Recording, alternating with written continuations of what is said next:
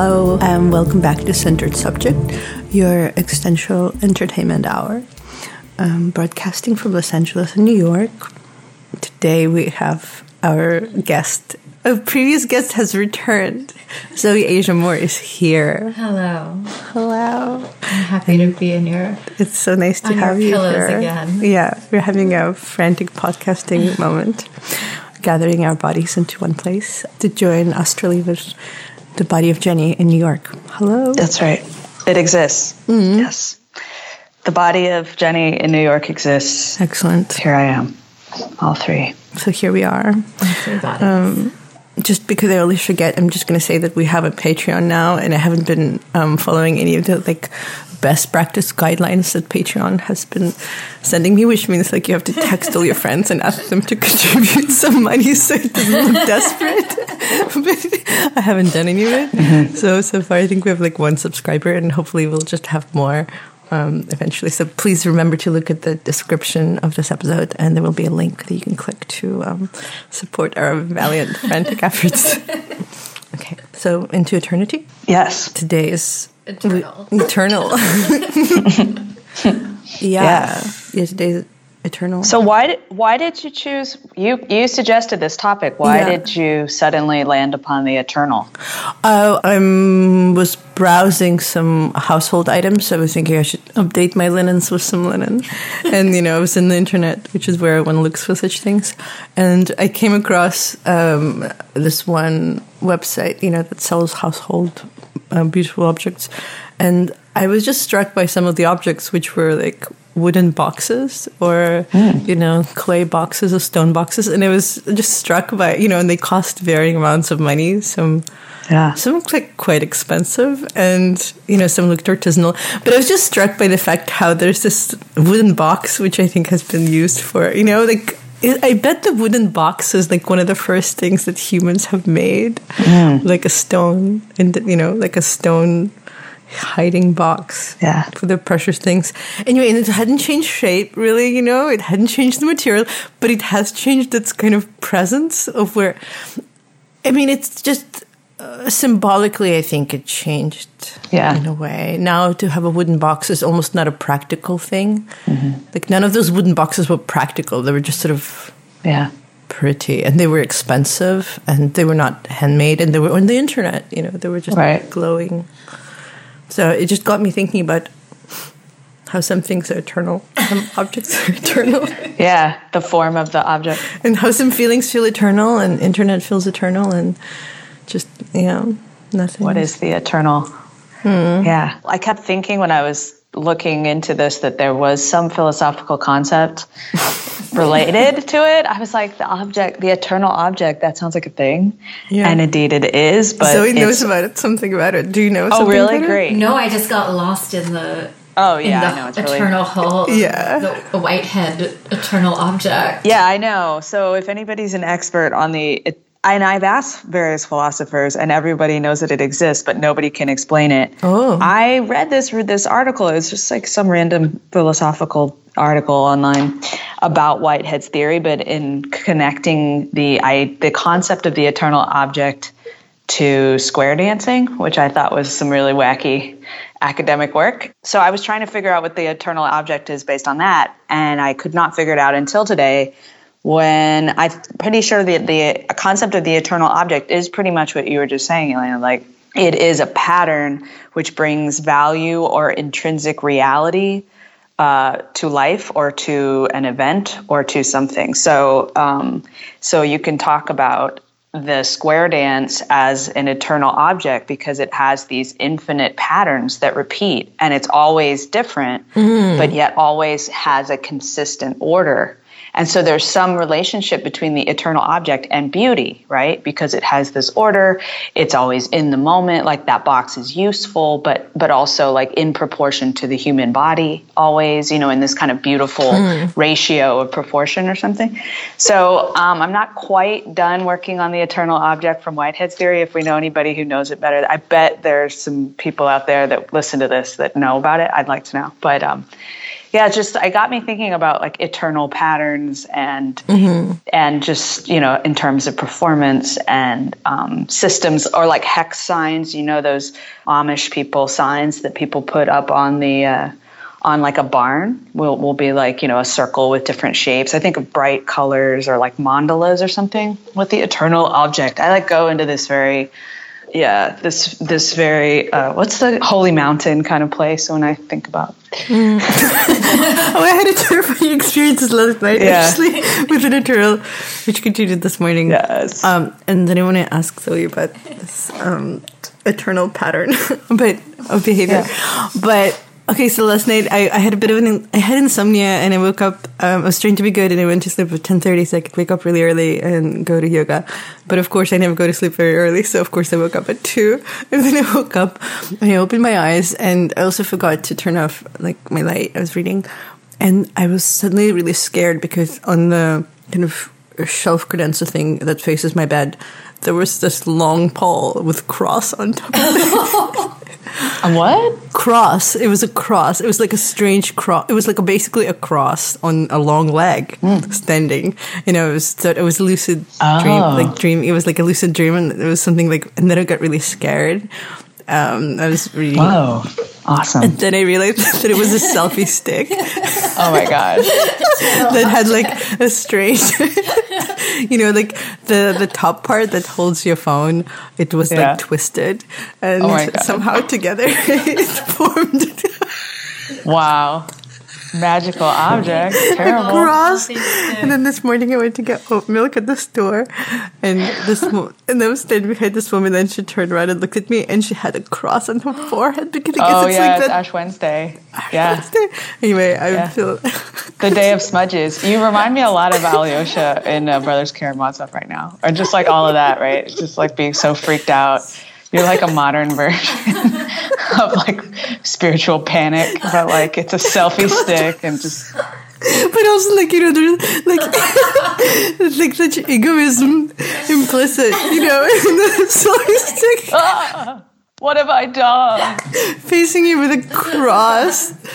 You know, it's it was really, and it was, you know, it was like horrific. You know, to wake up in the middle of the night and see this apparition. Oh my god. And and then I felt really guilty that I'm not religious, and Yeah. Are you now? Are you gonna I think I'm getting there. Yeah, Yeah. that was right. It's gonna happen. It's true. Maybe I'll change my pattern behavior. But Zoe, you mentioned the other day a pattern, a eternal pattern that. Oh, oh well, when Elaine and I were talking about it, eternity, I was thinking about eternal patterns, like un- habits that are unchanged, unchangeable ah, habits. Cool. Change I your kept- habit. I keep trying to download these different apps to change my habit. And and I try each one of them, and they, you know, I had one called Fabulous that reminded me to drink water in the morning, and yet every time it reminded me, I insisted on keeping my own pattern and not listening to it. yeah. Oh yeah. So you you refuse the water I as your refused the water, and I might have drank the water had the thing not reminded me. But the, Oh. the insistence You're of the app, right, made me feel contrary. Yeah. Hmm. Good. But it's interesting that I think there's also something forever. The app doesn't know that you didn't drink the water, maybe, or does it? Or do you just click it Yeah. off? So it- you're I would just have like, to be honest with it for it to know. are you honest with it? No. Exactly. So it doesn't know. So it will. For, and I think it can just continue forever, reminding you to drink water. Right. And I will forever refuse it. Yeah. Maybe you. Yeah. Yeah. Like what happens when you die? That's just happens. Yeah. Yeah. I mean, we talk about that a lot with the um, relationship of the human to the to the internet or to the phone. You know, it's like the phone thing is trying to impersonate a human. It's trying to be in time, Yeah. but it is eternal because it's beyond time. I guess. Right. So it's like trying to pretend like it's just sitting there and it's thirsty, and it's like I'm so thirsty. I wish you were thirsty oh, Yeah. like me. Oh, it's like Oh, a mirror. Yeah. Yeah, but it's like a fucked up, uncanny mirror. It's a really distorted mirror. Yeah. Mm-hmm. Yeah. And so you feel in the end it sort of entrenches you in your in a way in your habits if you're not. because you want to like insist on your own humanness Yeah. to, to Exactly. okay, you know. Yeah. What other what other apps do you have? There's the water app. There's the water app, but that's not a water app. It just decided that what I needed was water. It's Yeah. habit app. Weird. Oh, speaking of patterns, I have been looking at the pattern Oh, I've been meaning to download. yeah. Oh yeah, yeah. I like the pattern. I endorse it. It can have I didn't give it money, but it can have my endorsement. Yeah. Mm. Yeah. Do you feel like it picks up on patterns of behavior? I, it tr- it tries to tell you what your deal is in a really direct way. Yeah. Well, I feel like interestingly enough, I think when I think when these messages come from the apps to tell us to do something, I also have a resistance. But when it shows me insight or it purports to show me insight into my behavior or my like inner self, then somehow I find myself more accepting. Yeah. Mm. Like the pattern isn't looking at your behavior patterns, really, it's looking at astrological patterns, right? To tell yeah. you something. Yeah, we don't like being told what to do, but we like being understood. So somehow the app can communicate to us clearly that it if it if it gets us to believe it, that it gets us and that we see re- we feel resonance with it, we'll kind of listen to it more readily, maybe. Mm-hmm. But we super hate being told what to do directly. I think that's pretty accurate in general. Yeah, true, true. Um, what else did we want to discuss on the docket? You wanted to talk about the nude and how well the body is obviously eternal. It's just iterations right. of right. Humans with two legs and arms and breasts. I think so. I mean well the, so i watched a, a, documentary on bbc by mary beard who's one of my favorite documentarians on and she also posed nudely recently right? Yes she did. And um, she exists in this really interesting feminist feminist uh, historian place where she's she's trying to use her historical assessment of ancient Rome and, and Greece and look at things to try to figure out where a lot of the sexist tendencies, where they started, how they translated through time, and then she presents different writers and different or different pieces of art that kind of subvert that system. So um, I forget what the you can find it on YouTube, mm-hmm. um, but it's it's yeah she's it's recent. It's about the nude, and she she contrasts male artists and female artists and talks about the way they treat the female nude in different ways. And she kind of like, um, oh, who's that comedian? Uh, what's her name? Anyway, she, like others, uh, talks about how maybe the nude was softcore and it's a lot of a lot of art that was painted is you know in the male gaze and is problematic. And so, but there's also been art about that. And the female object got created. The nude was created as like a representation of the female object. It's not a naked person. There was like this big differentiation that was made, mm-hmm. right, in the creation of art. But her thesis basically is like, that's not exactly true. And men were presented a lot more often in ancient Greece and Rome, and everyone was much more comfortable with the male nude. And then the female nude came into play, and the relationship with the female nude has been pretty fraught and complicated for you know as long as it's existed because it brings out all of the sexual complexities of the society and some of that involves power mm-hmm. and then there's a really some really interesting stuff about the male nudes and how male nudes are are seen by you know straight men and how that's not exact that's not exactly the same kind of art. It's, it doesn't sell as quickly. It was, mm. certainly wasn't made as readily as like the female nude and hmm, i wonder why that is. Not as interesting. Yeah i mean it's just yeah it was porno. I mean it's okay no big deal but you know it's porno. So um, so then she did some ex- experiments with female female gaze and some really nice stuff about Gentileschi, uh, Artemisia Gentileschi, uh, who was a female artist working and doing a lot with nudes, but doing using the female form in different ways. So she did like five or six different paintings of this of this one rape scene from the Bible, and she was like a survival of sexual violence, mm. and she presents the nude in a totally different way than it gets presented in other paintings of the same thing, which kind of has this like more pervy style to it where you can like her attitude was that you can kind of see that this was painted by a rape victim and saw the female body in a different way. Mm. Yeah, very interesting. So like the the female object, like what does it be to see it? What does it be to be it and see it? Um, what does it mean to represent it yourself as a woman? Very interesting stuff. Yeah, I think it's um, interesting you mentioned that, like being represented as a rape victim, because mm-hmm. it also ties into um, it ties into my kind of eternal thinking maybe about um, sexual violence and how it often goes unpunished. And obviously, Weinstein um, did get sentenced this week, which mm-hmm. I was mm-hmm. so surprised by. I was utterly convinced that he was not going to be convicted for some reason. Wow. Yeah. Really? Why? Because he's so powerful that you were like. Wasn't he not convicted of the two more severe charges? That's right, yeah. Right, yes, but he was still convicted. I, I guess I just thought that he wouldn't get any time. I thought he would just mm. go completely exonerated because I just didn't believe. I do think it, in some way, he did seem invincible. Um, and I think the way that the trial was portrayed, you know, the way that witnesses and mm-hmm. were reduced to tears and panic attacks. And mm-hmm. I think there's this sense of, showing emotions always feels to me in these kind of power political judicial settings as weakness. And mm. somehow I just was convinced that his money and yeah. the line of defense that they were you know, taking advantage of him and his power would just somehow. Mm-hmm. I mean, I just think it's so interesting because I feel like that's just what we've been. I mean, that is our habitual thinking right now, right? Is that power, that kind of power will always hold. Exactly. Will always be on top and is kind of unbreakable. Yes, mm-hmm. yes, it feels eternal. Mm-hmm.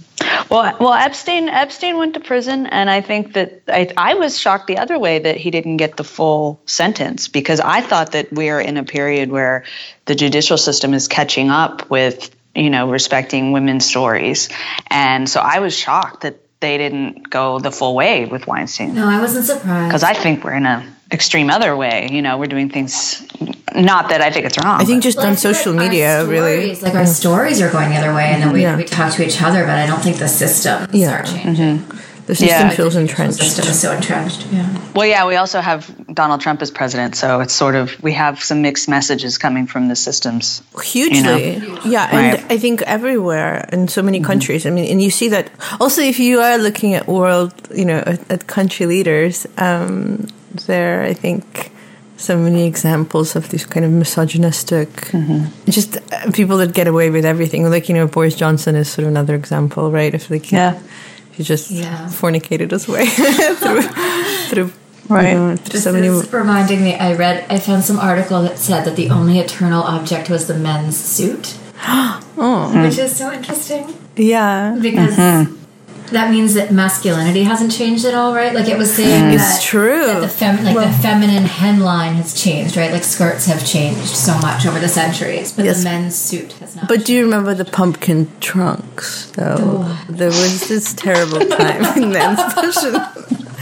where um, they had to wear this hosen stockings, and then oh, yeah. they had these two big. Pum- it looked like pumpkins, you know. There were these shorts yeah. that oh, looked on each like as though each leg was threaded yes. with a big grape or pumpkin, and so and then in the middle they had the cod piece. Right, it's like the, Tudor, yeah. yeah, it was like showcasing. Um, the cock, the penis, whatever you call it, and then and and their legs. Yeah, and but also like sometimes it was really shaped, kind of like a like a hook pointing up, like this large sculptural like object. Way? Yes, like very much in a phallic way. So there was like this two. Imagine like two pumpkins, and then in the middle there's like a weird up upturned cucumber. Sounds great. That was the fashion of I, guess. I think it was the late 16th century. So it was that, and then it just went to suit, and then it was suit for the rest of time. Yeah, and then since suit, it will be it will remain suit. Yeah, I guess yeah. after the fl- there was like a flamboyant period also around going back into the Baroque and Rococo and the wigs, and then it was the night. Actually, it was the French Revolution that really mm. sobered up the fashion, the male fashion. Right. Oddly, Puritanism. Mm-hmm. Mm, I mean, the French Revolution wasn't really puritanical. Well, it was with yeah, it was. I mean, it was with this like very restrained sense. I mean, of, they were being atheistic, not puritanical. Yeah, restrained justice. Con, you know, it's consistent with like you know the anti anti Catholic Anglican kind of mentality of like simplicity and rights and and the you, you know, know, but they were in France. They were anti Catholic. I know, but it was a culture. It was the cultural revolution happening with all of the like scientific thinking and and going against monarchy and.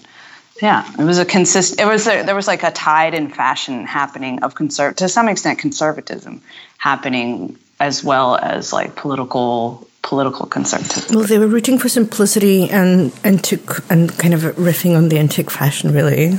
But okay, yeah, yeah. not the same. The scientific res- revolution i think it was like you know I, i'll make a I'll, i can make a case for like scientific uh, scientific thinking and then like lack of in, and like oversimplification and lack of interest in aesthetics and and you know and then that leads to atheism. They had really high interest in aesthetics. And the aesthetics were borrowed from the antiquity. It was the idea was to interpret the simplicity you know what was perceived as simplicity of you know the ancient life. And you know and so aesthetics were very much in play and to count and also to counterbalance the previous kind of ostentatious fashions you know which involved gilded colors right. and frills and yeah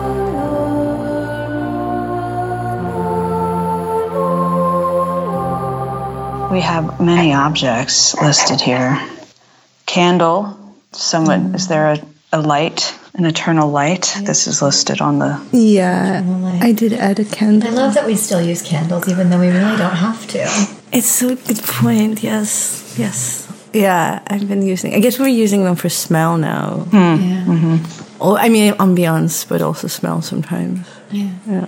I think I actually picked up my candle habit from you. Really? Yes. I didn't even know I had a candle habit. I think yeah, there's just something. That. Yeah. I, we always have one on the dinner table. I know, and it was really, I was really happy for Rio for Zoe's son because I just remember when I was a kid, I was really fascinated with candles and you know just fire, and yeah. my mom was always super neurotic about like you know just having the candle lit anywhere around me, and and it was like, oh, Rio is so lucky that he gets to like just hang out with the yes, candle, he hangs out with the candle all the time, and yeah. he just sees live fire. yeah, it's true. We don't really need it. I guess there are like a lot of things that we don't really need, but we just use them as a feeling to convey a feeling. Yeah, well, to convey a sense of connection to the eternal, to convey a sense of like the simple, the simple mm. bowl or the simple life is but a fire. I mean, I think that's cool. I think that's real because we're always in a human body, yeah. and a human body always relates. You know, through the senses to fire. From this, it's beautiful. The sight, the smell. Yeah. You know, the sound. Like it's it brings life into a situation, you know. So I do think that that's always going to be part of us, even if we make the fanciest lights possible, you know. Um, even though they burn our houses down. But um, oh, I found a I found a fun quote from um, from antiquity about quarantine because, of course, I'm still we are still obsessed with coronavirus, even though give it a rest uh, on the podcast. But I, no. I keep wanting it to go away so we don't have to talk about it anymore, but it's not. So yeah, the modern plague. now in Italy, I know, which connects yeah. to yeah the Decameron and all that. Yeah, my mom was criticizing the Japanese government with great intensity to me this morning on the train because of its. It was according to my mom. Everybody, um, no, I think this is real. That the Japanese government was sort of denying that it was that it really happened. And uh, so she says, I'm going to research it, but she says they let the coronavirus uh, having people just into the Japanese population because they were denying that it was a thing just recently. I was like, what? So here is a quote that is can be debated and, and uh, thought about how to avoid the plague 1494. Oh. We need to know. We must guard ourselves against anger, sadness, fear, worry, and pensiveness. this is how we're not going to get the plague. But we should amuse ourselves and take pleasure in sweet songs, entertaining stories, and other similar things. Eternal. We should abstain from sex, if not completely, Aww. then mostly. I like that. Okay. If not completely, then mostly figure that out for yourself. And in such such times, it is not a good time to take a wife in marriage. Also, it is not good to have political conversations. Oh my God. that is, conversations about civic affairs, especially with people who are ill or those who are prone to illness. Let them relax. That seems really oppressive. Yeah, well, it does remind me to say, to have, here's my one hysterical thought for the pod, that it reminded me that in moments of outbreak, yes, heroic things happen and people do a great job of creating public health systems, like I was trying to talk about last time, but also it causes systems to go into into disarray and it causes power dynamics to shift and people start to to really, you know, it, it puts everything in question and then people have a tendency to fight more i think in, in systems of power before things get arranged mm-hmm. so i'm a little nervous and i think we saw this we see this definitely with trump trying to like pre- prevent anybody from coming into the country and mm-hmm. you know the poor lonely ship you know sailing around yeah. without without anywhere to put its people you know so so do you guys agree with this advice do you think that's what we should do should uh yeah sounds like we should just be like in our houses and not talk about politics and not have sex i guess we're doing that right now no wait we're talking about talking. Pol- politics yeah. a little bit yeah. i hope that bernie the eternal sorry yeah me too he is kind of why is he an eternal object I think because he hasn't changing in the best way. Exactly. Yeah, yeah. he's so consistent. yeah. Yeah. Right. Um, I wanted to report on something I saw on Instagram yesterday. So following the debates, which were so funny in a way and childish, I feel like, I feel like everybody was being like a funny baby, bickering. But then mm-hmm. um, I was on Instagram and I saw a friend post. Um, her experience of viewing the debates and what she did she pointed her phone at the candidates you know and she gave and she tried different filters on them. Mm. and somehow it was the best like watching these people like talk in these masks was like the best commentary somehow. I really liked this one she did for she used um, for Buttigieg. Um, she used um, this kind of Terminator mask, you know? So like he starts speaking and his face like splits open. There's like a weird robot inside. Wow, I love it. And then Bernie, Bernie was like, you know, the one where arrows of love hit the face, like suction cups of love, and then the hearts appear and the eyes are hearts. Yeah, there's those. That was really good. Somehow, it got me thinking about the eternity of performance, I suppose, and the stage. You know, yeah. the mm, I love that. It really brought this kind of stage the mask. acting, the mask. Yeah. You know, it really highlighted that aspect of of politics mm. that we're not supposed mm. to talk about. Um, similarly to, to the face, I found a thing about resting bitch face. Oh yeah, tell us about that. Pretty interesting. I think resting bitch face, and this article kind of confirms it, is just when a woman doesn't smile and doesn't make a face that makes sense to oh, yeah. like others is coherently uh, the ideal of what a woman should be, which is like ever presently kind and empathetic and working working hard to make other people happy. so they said that what it is is a smile. It's rooted in a smile. If you look at it as a micro expression, it's a smile, but it's got like a slightly turned up corner, which they say makes could make people feel um, like disturbed by it because it seems like contempt. Mm. Um, but it could also seem like questioning or you know just like oh i'm considering this thought you know but i'm i have a neutral non necessarily happy or sad face even though it is a smile mm-hmm. and they said also that when men do it it makes them look powerful and it makes them look like confident and thoughtful. And when women do it, it makes them look like a bitch. Like it makes them, the power part doesn't come over to what a woman is. Uh, to what a woman's face looks like mm-hmm. because we're supposed to be these, you know, the female object, like I was saying before, it's supposed to have, it has a job to do. The eternal, yeah, I think the eternal yeah. perception of a woman. Yeah. Yeah. Yeah, like in Marriage Story, the you know the speech that Laura Dern, the famous, I just watched it last night, where she says, you know, the standard we're supposed to be is the Virgin Mary. Yeah, yeah, and God was absent, and uh, Virgin Mary was there by herself, like having this baby, and had to be totally present and, and nice and kind, and could do nothing else, you know. So yeah, pretty interesting. Though I don't know, like, can you, have you ever seen a man do a resting bitch face? No, I can't even imagine it. What is it? I don't know either. Hmm. What would it look like? I'm Not sure. I think it just looks like a man standing there wondering what's, you know, it's like very neutral. I, we don't project feelings onto it. Yeah. Yeah. Or the absence of it. We right. don't expect them to, to be smiling and compassionate. And, right. Yeah. No. What do we expect from men? To carry things. They what? to carry objects. yes. More carrying. I think that's why they're supposed to be there. buy alcohol and carry objects. That's, that's their job. That's true. And they're not actually supposed to look sad or super emotional. I think it's the opposite yeah. too. It's like if you see a man standing there and he shows a lot of emotion on his face, it's the it's the same prejudice where we're like, oh my god, that's really disturbing that you're crying in public, you know, or you're. True. Yeah. or you're being really nice. Like it's it's like, oh, what's that about? Yeah. Yeah. The eternal, the non-eternal gender expectations. Let's like be clear about that. True gender expectations. Sigh. Sigh. I know, but I was thinking of like uh, recently, like I've had a few moments where you know, someone would take a picture and then I'd see it later, and whenever I was not smiling, I was so like disturbed by my face somehow. I know. Yeah, I was like, and I did look. I think I looked quite unhappy, and yeah, it's odd. And Or do you think you were unhappy in the moment? not even necessarily, but I think the expression conveyed is unhappy. So I was like, well, dif- interesting. So if I don't smile, then I just look unhappy. It's like the phrasing of your face. The phrasing of my face, yeah, it's like not a bitch face, but like a tragedy face Yeah, or something. that becomes a mask. The Yeah, the tragic mask, exactly. Yeah.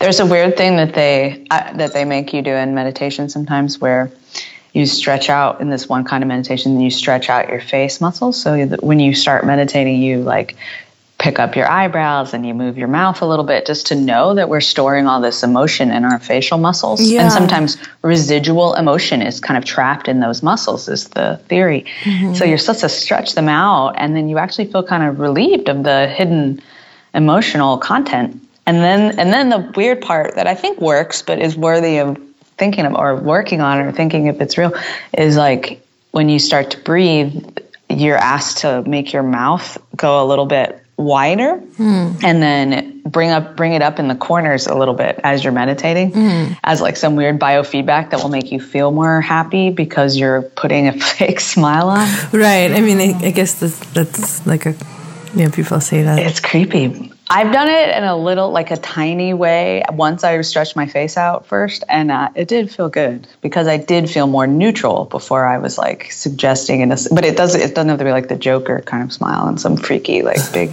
yeah. you know, mask thing. But it's interesting. Yeah, true, right. I guess like it does probably help. But I was just thinking about the way that I think casually, you know, when we're sort of casually existing and photos are taken, I think we expect it as just casual humans, women. We do, there's like an expectation of the smile. But I think there's a, but if it's a model, you know, if it's sort of like a modeled photo shoot situation, um, it's a kind of art to not smile. You know, you're supposed to not smile and just be. And I think that's like in fashion. I feel like not smiling is much more prevalent. Oh my god, yeah. You know, yeah, in shoots, right? Yeah. And yeah, and what are those faces? The I know. non-smiling I think they're trying to be eternal. I think that's what's happening. Right. like- becoming icon, right? Yeah, it's true. An icon doesn't smile. Like maybe emotion is too fleeting, and like you just need to be more. Yeah. um, Like being statues. Like they're True. not people. yeah, exactly. Being statues. Right. Yeah. And they're supposed to deaden their eyes, but they look so confident too. Yes, I kind of yeah. love it. The I deadening think- is confidence. Mm, it's true. Yeah. Creepy. It's sculptural. Yeah. Why am I jealous of that? Why do I want to deaden my eyes? Well, because I Oh. think when we do experience emotions, they feel eternal as well. I mean, hmm. What do you mean? well, for me, or maybe I think I actually read something about a borderline personality disorder yesterday, and I was like, "Wait, do I have it?" It's just the, the ability, or maybe I don't know if it's the ability, but like when emotions feel really big, and sometimes they have. I think it's situational. Like when I go through like a hard time or happy time, mm, I feel emotions very acutely, but I also feel like they will just last forever. You know, it's just hard to Right. imagine. You know, when you're in a lot of pain, like you just think it will just, it will never change. You will always be in pain. Yeah. No, No, it's I, hard I to think like about I'm it. always aware of the fleetingness of Really? emotion. So- yeah, even yeah, when they're good. big, I am aware that they won't last. Yeah. yeah. I try to I try to remind that myself. Like I sort of know that with my mind, but I think there's a mm-hmm. different knowledge In your body. in the body and, and then in the mind. So in the mind, you know, I say, "Oh, this will pass like anything," but truly, truly, I don't In believe it will. I'm yeah. no, And maybe it still is stored in your eyebrows to be released. Maybe, yeah. I've been trying to do face yoga, but yeah, I don't know if maybe helping sometimes. oh yeah, there's also the face yoga you can do, which is kind of what you were describing. I think. Yeah. You know, just doing doing all these face stretches. Yeah. Um, oh, but speaking of the face, um, you also shared with us this um, faces through centuries. Oh yeah, that's funny. Yeah. I don't know who the artist is, but There's it's pretty some. silly. There's an artist that um, transitions old art, I guess, art historical paintings to And he does some nicely textured Photoshop and makes them look very realistic. Um, I was really into this rendition of Abraham Lincoln when he goes from, you know, the famous portrait to kind of a contemporary man in, I don't know, Manhattan. I don't know where, where is He looks very nice. Yeah, he looks like Gabriel Byrne. Yeah, and I like what and like he had this like nasal labial wrinkle. Cool how it like preserved through time. I have seen. Haven't you seen an eternal nose when you see someone's nose and it's just so wonderful? Yes. God, Like a yes, Classic eternal nose. yes, yes. Some parts, some people's parts. I I love that experience though. I Looking really, at someone and I was feeling that in Greece a lot. Like I would be on the mm-hmm. train and I Oh, was yeah. like, oh my god, Greek nose. The eternal mm. nose. Some people have really cute ears that I find to be kind of eternal. Ooh. Hmm. Yeah, certain part. It's strange that I have to chop off the part and be like, that is. The, but it's true though. Like some sometimes you see it. Maybe it's just beauty. You know, you see this, Yeah. and it has this like resonance. Oh, yeah. True. I was curious if Rio has any um, thoughts on like, oh, have you have you noticed this Relationship like to to time and like yeah, eternity? I was thinking about that this morning because there's something kind of and Rio's three, yeah, yeah he's three. There was something. I mean, you know, t- I, kind of like how you described with your feelings. Like I think feelings will last forever. Not to say that you're like three year old, Maybe. because it's just human. But and but there's also something kind of comforting about the total.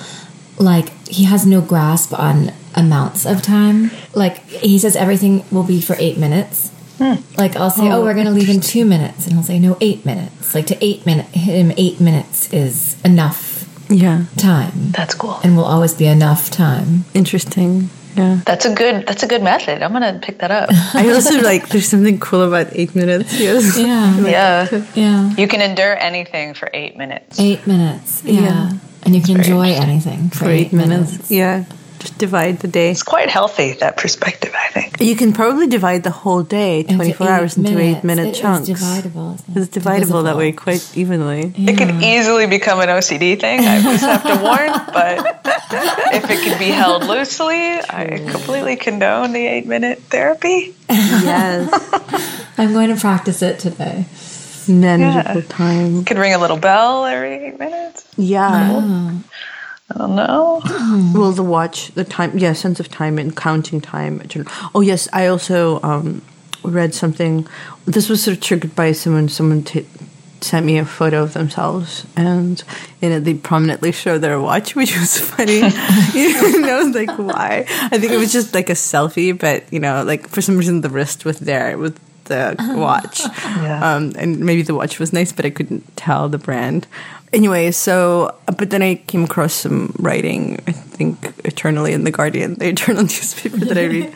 but how how the watch wearing is, you know, just on the notion of watch wearing today when we all have phones that show time. Mm. So it's not it's not really about is it about usefulness it's but i mean it's more it's more sort of a fashion it's kind of a fashion statement and Yeah, it could be like a statement of um, I'm trying to be in the moment with you. I'm not going to have my phone out. Mm. Here's my watch. I'm I'm committed to this.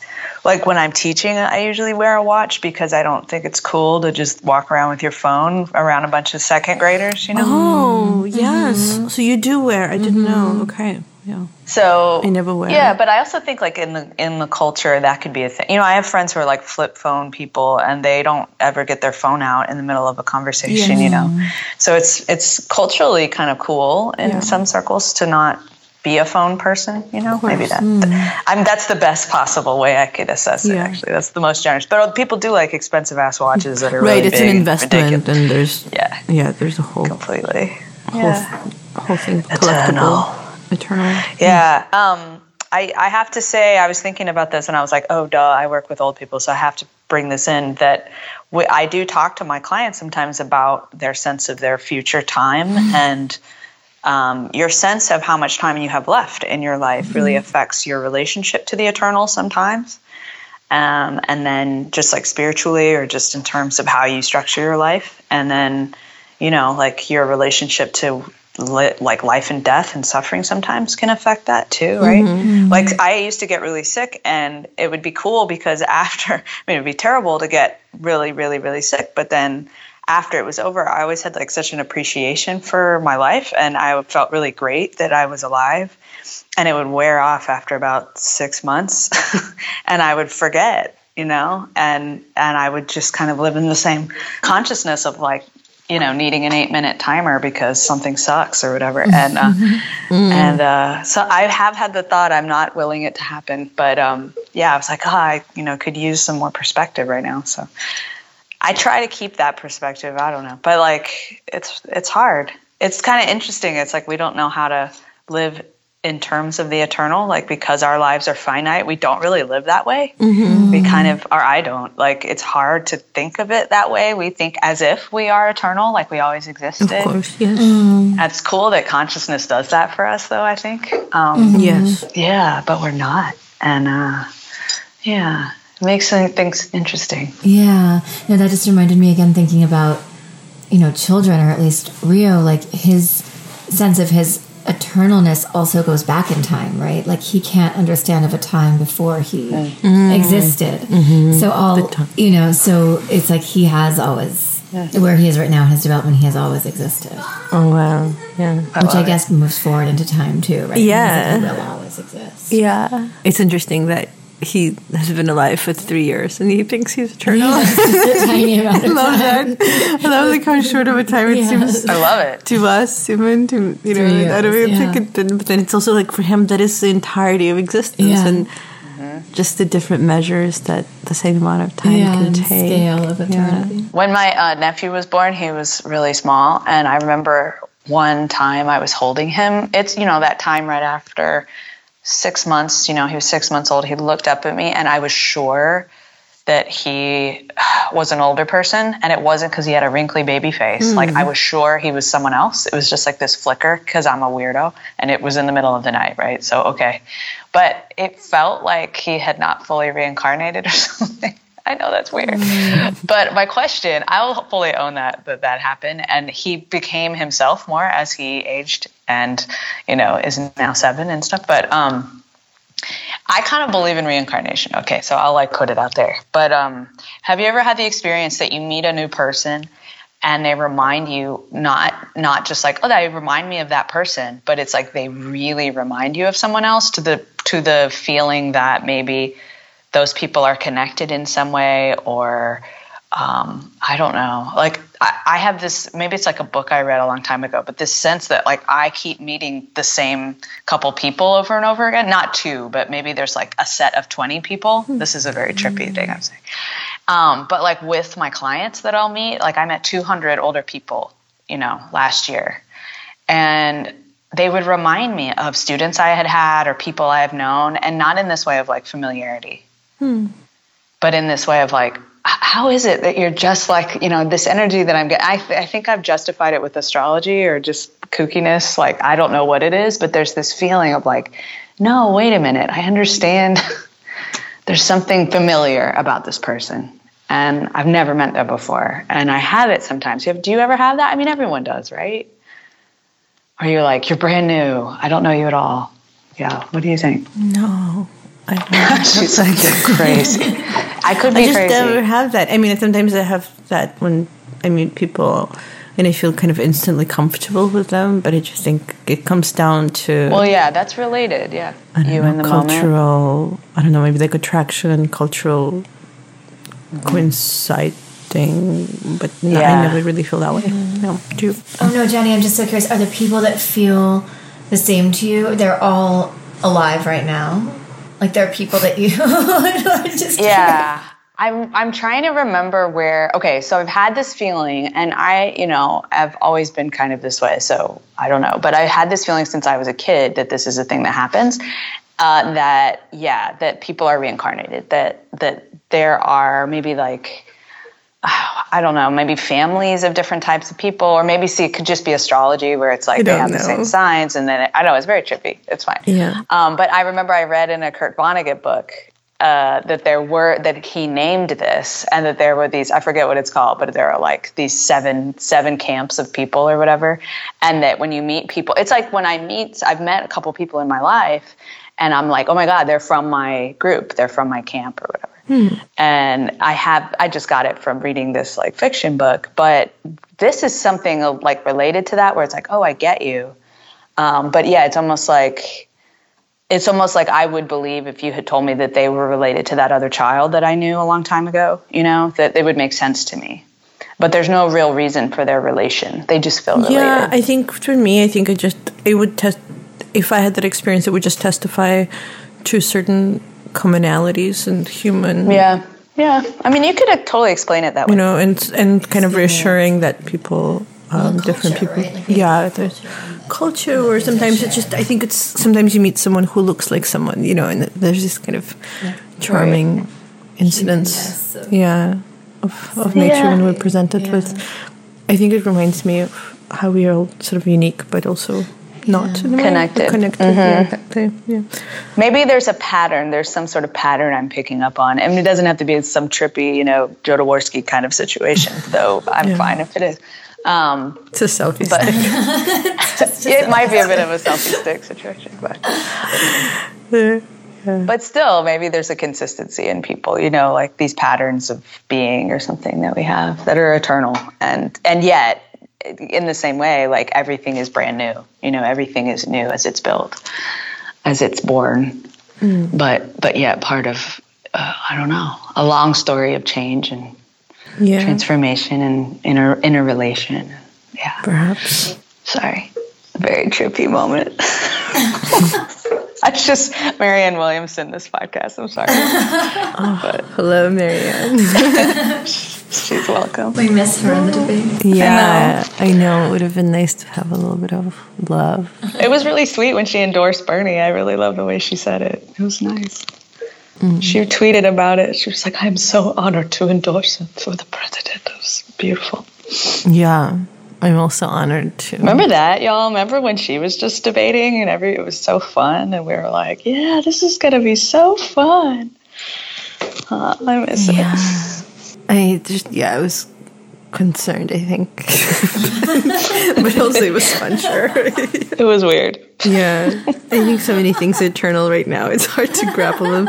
Like I just had my phone. Um, I upgraded to the iPhone 11, and it doesn't the previous phone I had had that a discernible rectangle in which images would appear, but this new one is has this like beveled edge that seems to bleed with reality. Um, Whoa!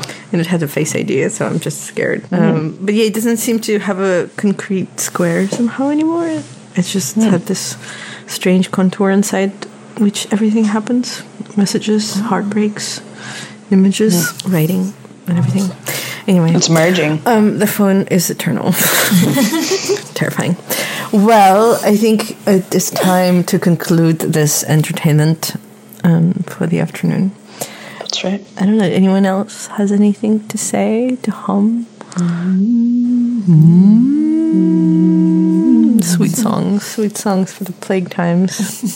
Indeed. Okay, we will uh, be returning. Thanks for tuning in. Yeah. Bye, Jenny. Bye, y'all. Bye, everyone. Everyone. Bye, Bye everyone.